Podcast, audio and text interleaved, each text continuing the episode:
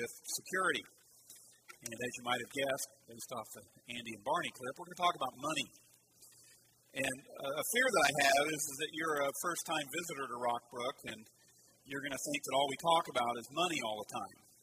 Because that's a, the stereotype people have at churches. The reality is at Rockbrook, uh, we only talk about money three, maybe four times a year. And the other 48 weekends, we talk about sex. So you may want to come back next weekend.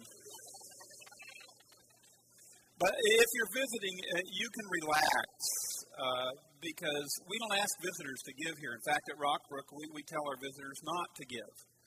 Uh, so you can just kick back and enjoy watching the rest of us squirm.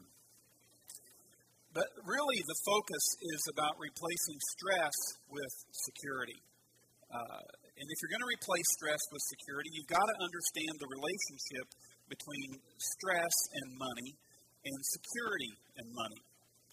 Uh, because the way our culture thinks about money is 180 degrees out of phase with the truth. Uh, there is a perception that money promises security, freedom, and peace. But as millions of broken lives will tell you, money often doesn't deliver on its promises. And you can tell if you have money problems just by looking for the symptoms. I've got a list of symptoms here in your worship folder. Uh, first, your debt is growing each month. You're making only minimum payments uh, on your bills. Uh, you miss one paycheck and you can't pay your rent and you can't pay your bills. Uh, you and your spite, spouse, spouse fight about money regularly. Uh, you're not able to put money into savings or retirement each month. And you're constantly stressed about money. Now, the Bible is not down on having money. Uh, the Bible is not down on being rich. Uh, God speaks very highly all through Scripture of people who work hard, who earn money, who save it, who invest it. Uh, in, in the Bible, profits are not obscene. Profits are seen as the reward for hard work and wise stewardship. So the Bible is not down on money. The Bible is not even down on being rich. The Bible is down on greed. And you don't have to be rich to be greedy. Poor people can be greedy.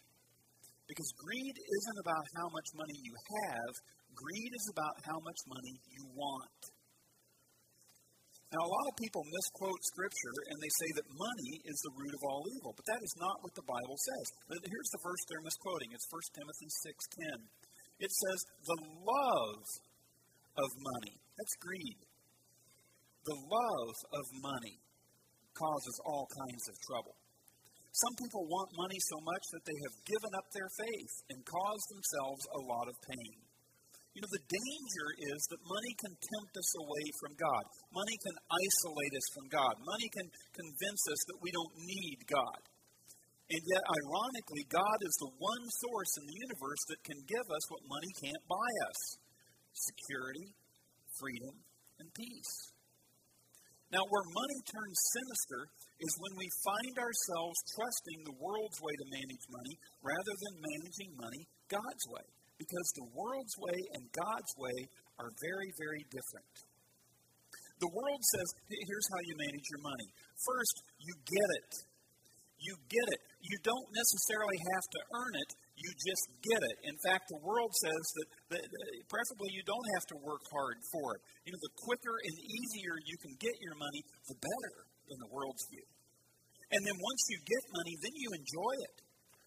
But because we typically enjoy it too much, we have to go into debt to pay for what we enjoy. Now, we may try to save a little bit, but something always comes up. And since we're overextended, every little emergency causes us to tap into our savings. And then, if there's anything left over, which there rarely is, then we'll give. That is not an effective way to manage your money. That's why we're in the mess we're in both personally and nationally.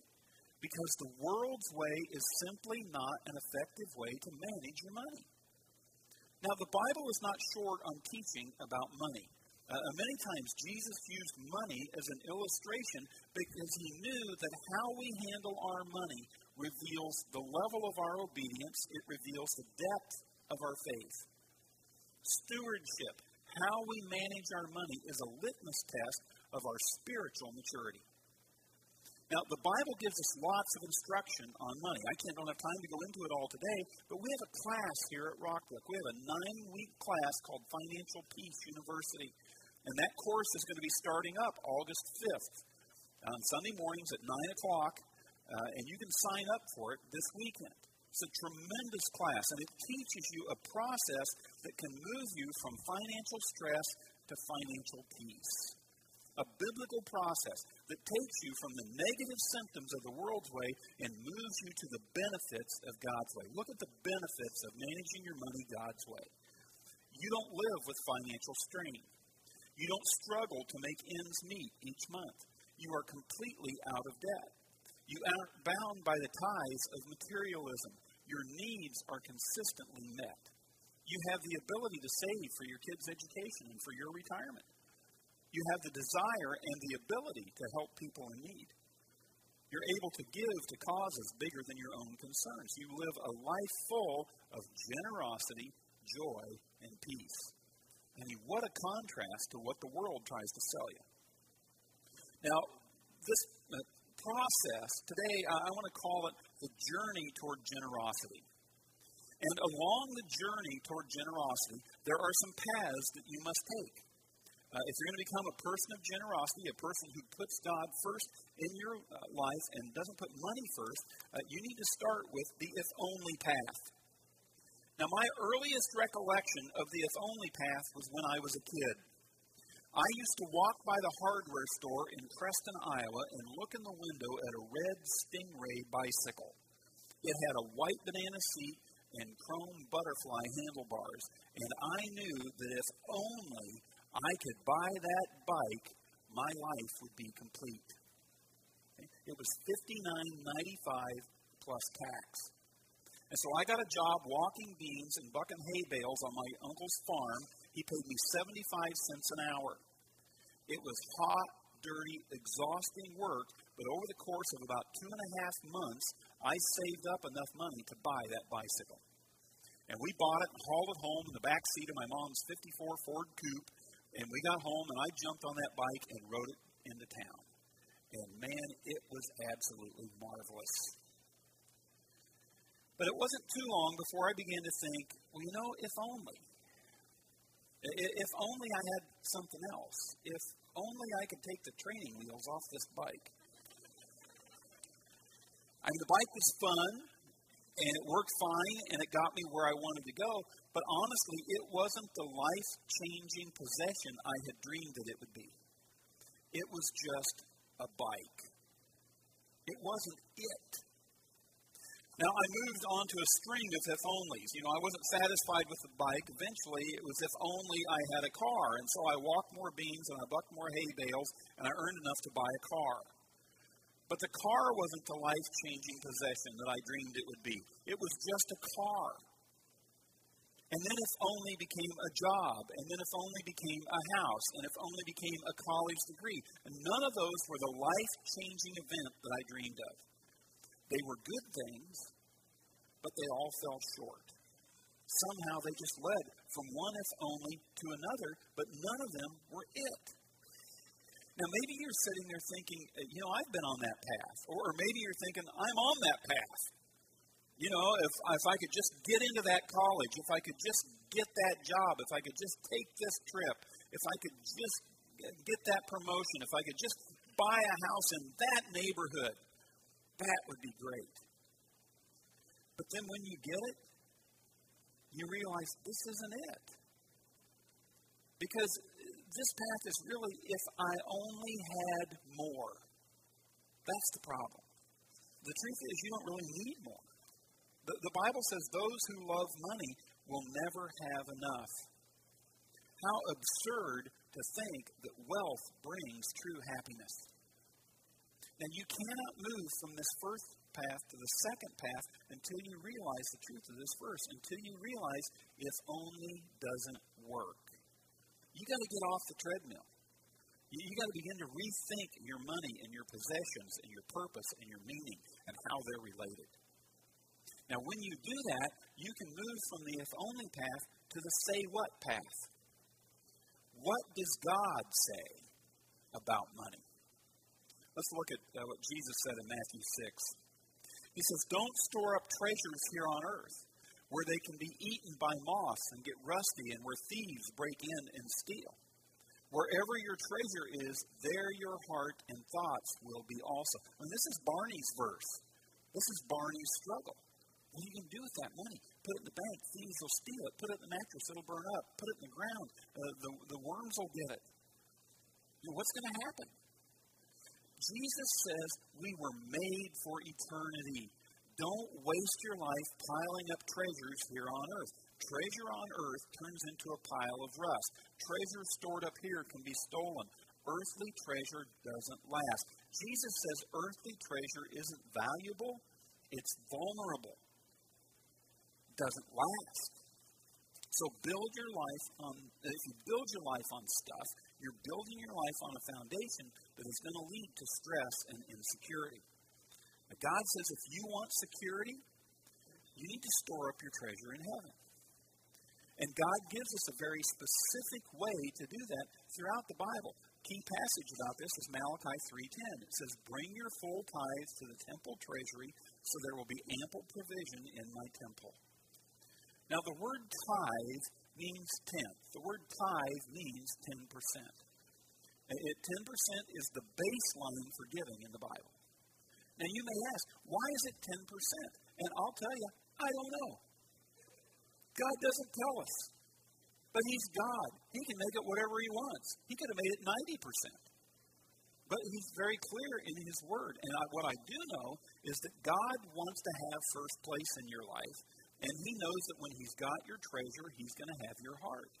And so God says, start with 10%. Give 10% back to God. Now, just imagine what would happen at Rockbrook if 100% of our members gave 10% back to God. I mean, imagine the explosion of ministry that could happen here. Imagine the life change in the families as they move from that negative list of symptoms to the positive list. It would be absolutely amazing. Now, many, if not most, of the families at Rockbrook tithe. Mean, I've been preaching on this for 15 years. You're an obedient group of people. Uh, many, if not most of you, have, have moved to, to this in your life. And, and there is story after story after story in this church of God blessing and protecting people even during this time of financial difficulty. I mean, it's just amazing. Tithing works. It works. But this say what path can have some detours and some U turns on it. You know, some people, once they hear what God wants them to do with their money, they think, well, you know, I'm going to go back and try if only one more time. I mean, maybe I can keep my tithe and everything else too. So they go back to if only. Or some people say, well, I'm going to search the Bible. I'm going to look for a verse with a lower percentage. Uh, I'm going to look in the New Testament for a lower number than 10%. But in the New Testament, the numbers aren't lower. In the New Testament, uh, the New Testament says you need to give over and above. The New Testament says you need to give sacrificially, generously, hilariously. It says you should give sacrificially out of your need. You should give abundantly out of your poverty. Folks, the New Testament does not let you off the hook on tithing. The New Testament sets the hook. It says, hey, this is the starting point, not the end goal. Now, what some Christians will do is they say, you know, I'm going to obey God in every other area of my life other than tithing. I'm going to take a pass on giving because God is forgiving. And if I do almost everything else, uh, and surely He'll let me slide on the money. Surely 5% or even 3% uh, will be enough to get by. Now, you can stall out on the say what path. You can spend your time trying to figure out a loophole or figure out why you're the exception. But when you're ready to step up to the responsibility to tithe, you're ready to step onto the next path. And that path is a little scarier. It requires more faith, it requires more obedience.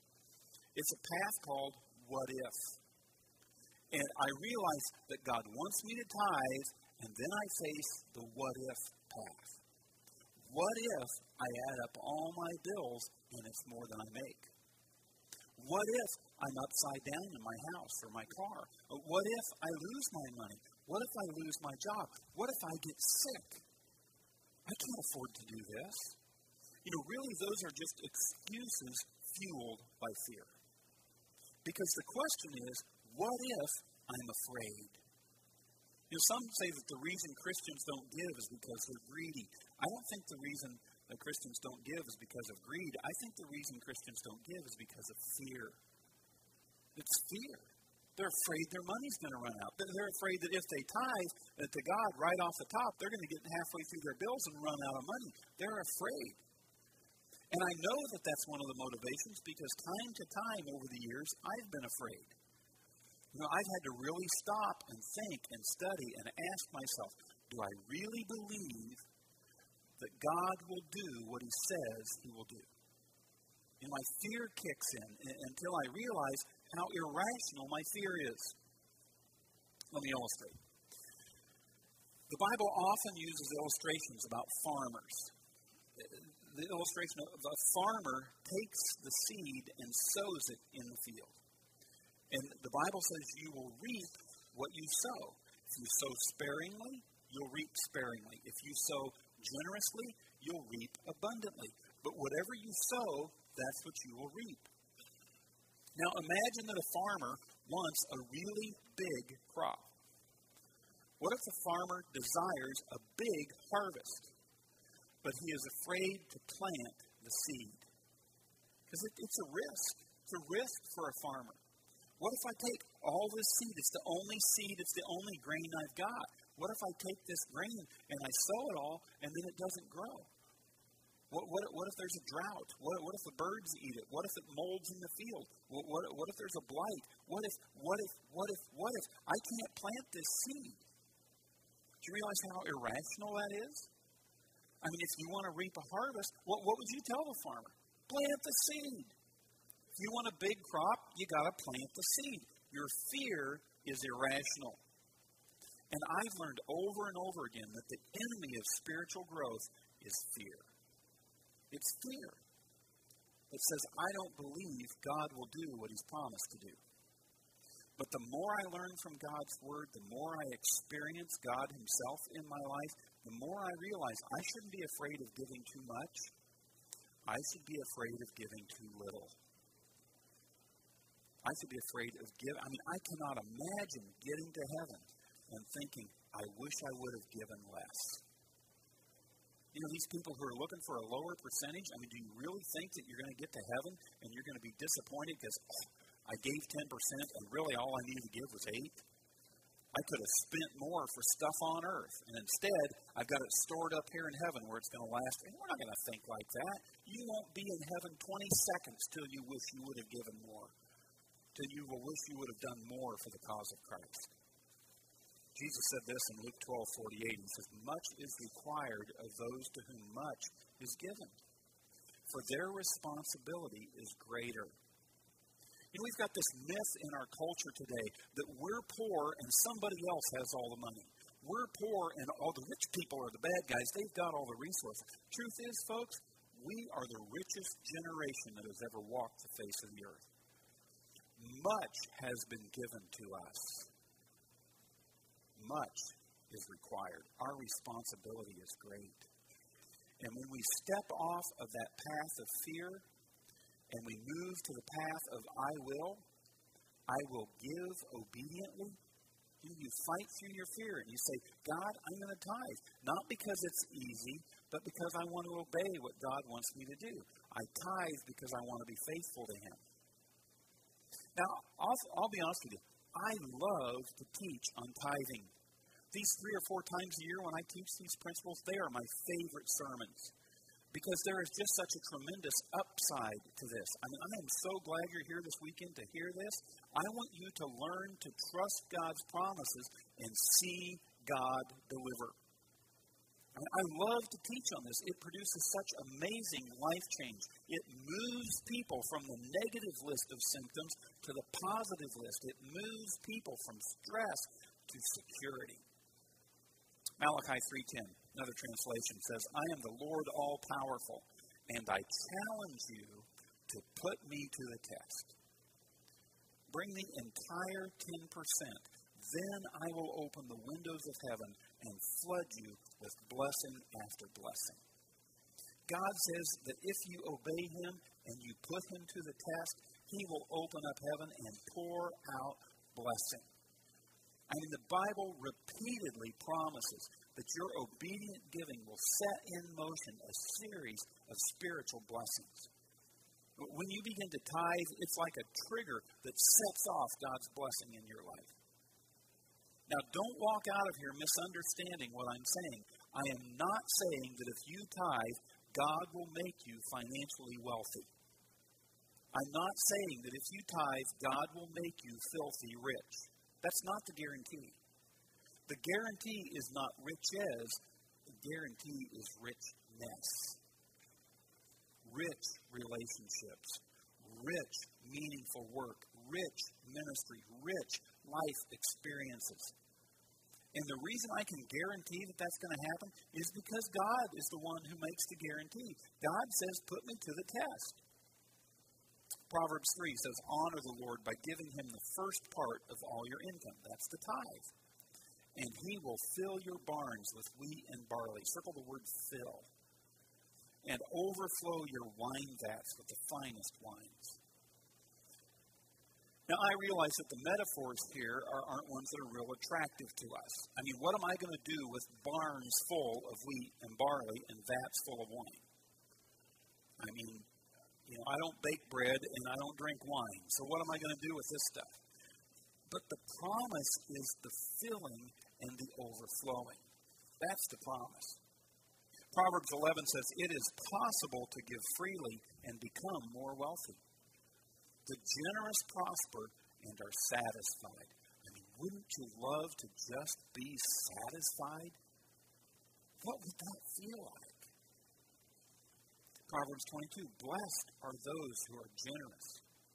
And story after story in this church, I have heard people testify to the fact that God has proven himself faithful, that God blesses us when we give. He, he cannot outgive God. He just keeps giving and re-giving and refilling. Now, I can't tell you how God is going to bless you. I can just tell you that God promises that when we tithe, He's going to open up heaven and He's going to fill and overflow and bless your life. And I can point to my own life. I can point to my own life. As a new believer, 38 years ago, I, I learned the principle of tithing and I began to tithe. And I have been blessed with a life better than the life I ever dreamed of. I mean, I have a marvelous life because of God's blessing on my life. I'm not rich financially, quite frankly. I don't want to be. You know, I'm just satisfied with God's blessing. You know, as pastor of this church, I don't ask you to tithe for the sake of this church. I don't teach about tithing because the church has needs. You know, God is going to take care of this church whether you tithe or not. Jesus Christ said, I will build my church. And somebody's disobedience on tithing isn't going to stop him. Okay? It's just a question of are you going to get in on the blessing or not? If you choose another path, you're choosing a life outside of God's blessing and God's protection. And you're choosing a life where you're not going to enjoy the benefits that come from following God. And I don't want you to miss out on that blessing. And if you leave here today and you think Rockbrook Church is all about the money, then you didn't hear me. You just heard what you wanted to hear. Because I'm not asking you to do this for the sake of this church. I'm asking you to manage your money God's way because the journey toward generosity is the path from stress to security. Now, I want to give you some action steps here today. How, how do you do this? How do you put it in place? First, you've got to design a plan. You don't drift into generosity and wake up one day going, oh, my bills are paid, I've got savings, I'm a generous giver. No, you You've got to have a plan. You've got to have a budget. Proverbs 21 says, Plan carefully and you'll have plenty. If you act too quickly, you'll never have enough. And I've experienced in my own life that without a plan, it is so easy for your money to get out of control. Look, folks, money doesn't talk, money just walks away quietly. Okay? Have you noticed how money is woven into the fabric of your emotions? You know, when you're sad, what do you want to do? Spend money. Uh, you go for dinner and a movie, you swing by Best Buy and buy a flat screen. Because that makes you feel better for a little while. You know, what do you do when you're happy and you want to celebrate? Well, you go to dinner and a movie, you swing by Best Buy, and you buy another flat screen because it's a party. Okay? You know, what do you do when you're bored? Dinner, movie, buy a TV because it's interesting. You know, without a plan, without a strategy, without some restraints, you won't be able to control the desire to spend. So you've got to get a plan. Now, we teach a plan here at Rockbrook that's taught by Christian financial planners all over the world. It's the 10 10 10 70 plan. And this is how it works. The first 10%, right off the top, you tithe, you give back to God. Where my treasure is, that's where my heart will be. God wants the first fruits, and so the first 10% right off the top goes back to God. The second 10% goes into savings. That's for your retirement, that's for your future. You know, it's not for, for little emergencies that pop up like tires and brakes. No, this is long term savings. And then the third 10% you invest. Now, if you have debt, the best investment you can make is to pay off your debt. So you put that 10% toward debt elimination, and then when your debt's eliminated, now you begin to invest with the goal of building wealth. And then you live on the remaining 70%. Tithe 10%, save 10%, invest 10%, and you live on the rest. You live within your means. You stay out of debt. Now, you may think if I have to live on 70% of my income, I'm going to have to lower my standard of living because I'm not living on 70%. I'm not even living on 100%. Most Americans are living on 105 to 125% of their income. That's why their debt goes up every month. So, yes, I'm asking you to adjust your standard of living.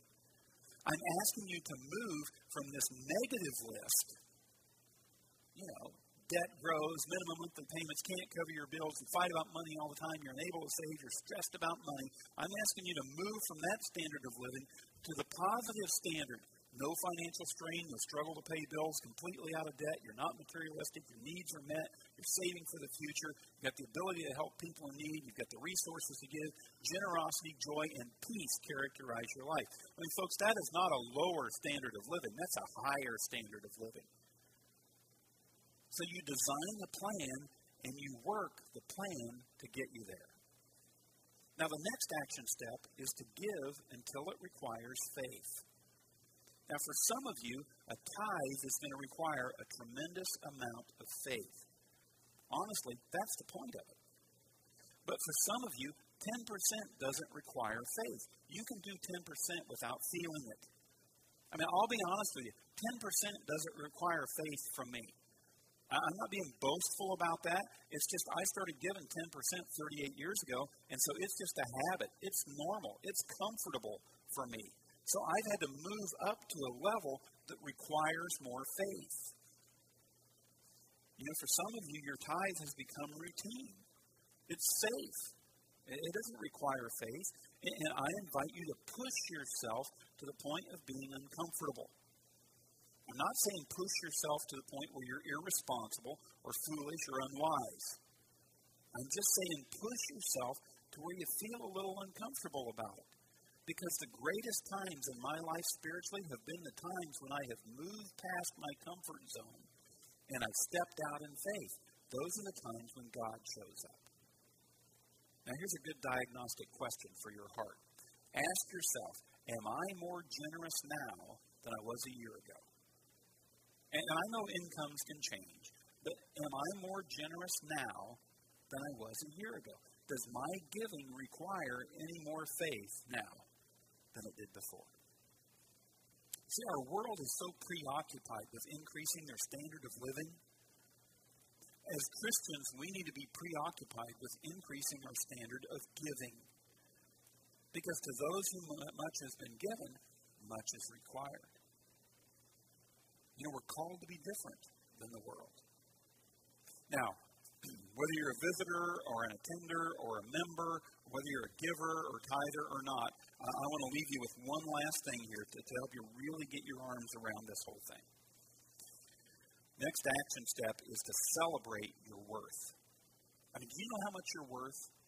I don't mean your net worth, your financial worth. I mean your life worth. How much is your life worth? During this housing crunch, I drive through my neighborhood and I see houses for sale, and I think, well, I wonder how much my house is worth. How much is my house worth? I had a realtor friend who told me, Kelly, your house is worth whatever somebody else is willing to pay for it. That's what it's worth. Well, the same is true with your self worth, with your life worth. Your life is worth whatever somebody else is willing to pay for it. And 1 Peter 1 says that you were purchased at a tremendous price. You were bought not with something that ruins like gold and silver, it was the costly sacrifice of Christ. The, the purchase price for your salvation, for your eternal life, was not gold or silver. It was the blood of Jesus Christ, the Son of God. You know how much you're worth? You're worth the life, blood, death, and resurrection of Jesus Christ. That's how much you're worth. And if you open your heart and mind to that truth, it'll change everything about your life. Maybe you've fallen into the culture trap. Maybe you've bought into the world's way of looking at wealth and worth. You got all the negative symptoms going on in your life. You know, that, that financial scramble is like chasing after the wind. Ecclesiastes 6 says, Enjoy what you have rather than desiring what you don't have just dreaming about nice things is meaningless. It's like chasing the wind. You know, when you chase the wind, all it does is wear you out. So give it up. Open your heart and mind to your true worth, that you were bought with a price. And then respond to that purchase by living a generous life. Because generous giving leads to stress free living. Let's pray together. God, I just thank you for paying a tremendous price so that we can have a relationship with you. And, and Lord, I just would pray that as a church family that you would help us to stop chasing the wind, to stop looking to money as the source of our security, freedom, and peace. God, help us to find our security, our satisfaction. God, we want to give back to you graciously generously what you've given to us. So help us fight past our fear and help us to put our faith in your, you and your promises. God, you, you have promised to provide for us if we put you first in our lives. So I pray that we would be able to do that. For we ask it in Jesus' name.